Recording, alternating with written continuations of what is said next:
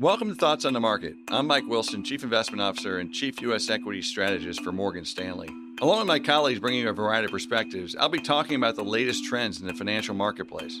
It's Monday, November 25th at 9 a.m. Eastern, so let's get after it. Last week, we published our global economic and market outlooks for 2020. To summarize, our outlook assumes a modest recovery in the global economy next year, led by emerging market economies, after what has been a rather meaningful and broad slowdown. We assume U.S. GDP growth stabilizes near third quarter levels, or 1.8%.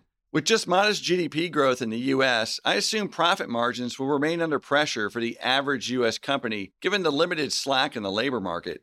Operating leverage is now decidedly negative across a wide swath of companies and sectors based on the latest earnings results.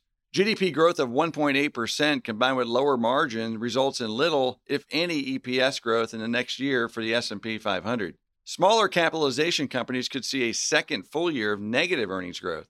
With the Fed on hold, our interest rate strategy team expects a relatively stable outlook for U.S. Treasury yields next year of 1.75 to 2%.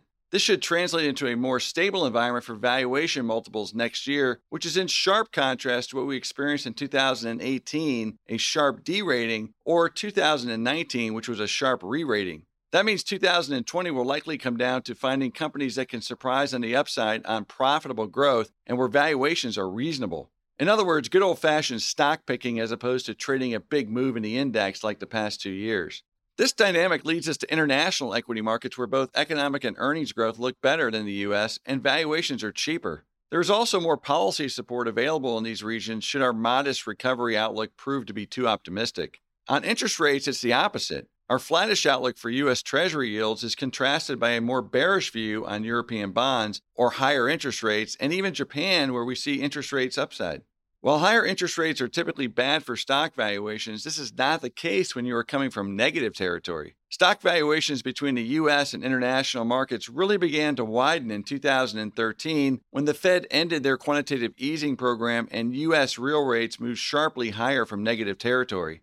That valuation premium in the US has not been relinquished since. But what if European and Japanese interest rates move higher next year as we expect? It could have a meaningfully positive impact on relative valuations between the US and international developed equity markets. Our preferences also reflect another important theme we've been espousing global reflation. Back in early 2016, we adopted a global reflation narrative based on multiple drivers synchronous global growth and monetary policy, a weaker US dollar, and a rise in populism. That theme played out nicely in 2016 and 17 as we witnessed some of the highest risk adjusted returns for global equities in the past 30 years. In early 2018, we suggested that theme was due to take a break, with the tax cuts likely overheating the U.S. economy, leading the Fed to over tighten while squeezing profits. It's possible that this past summer was the end of that pause in the global reflation narrative, and global reflation is back.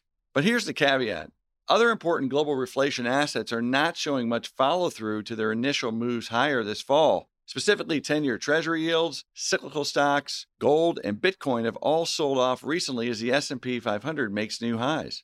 Even Japan, the equity market with the most leverage to global reflation and outperforming since August, has started to underperform more recently.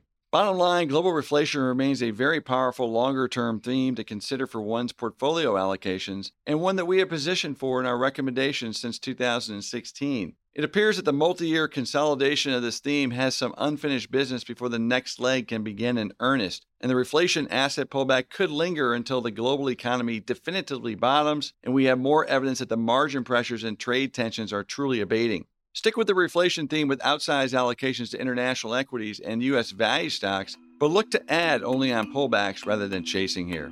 Thanks for listening, and tune in every Monday, Wednesday, and Friday for our latest thoughts on the market.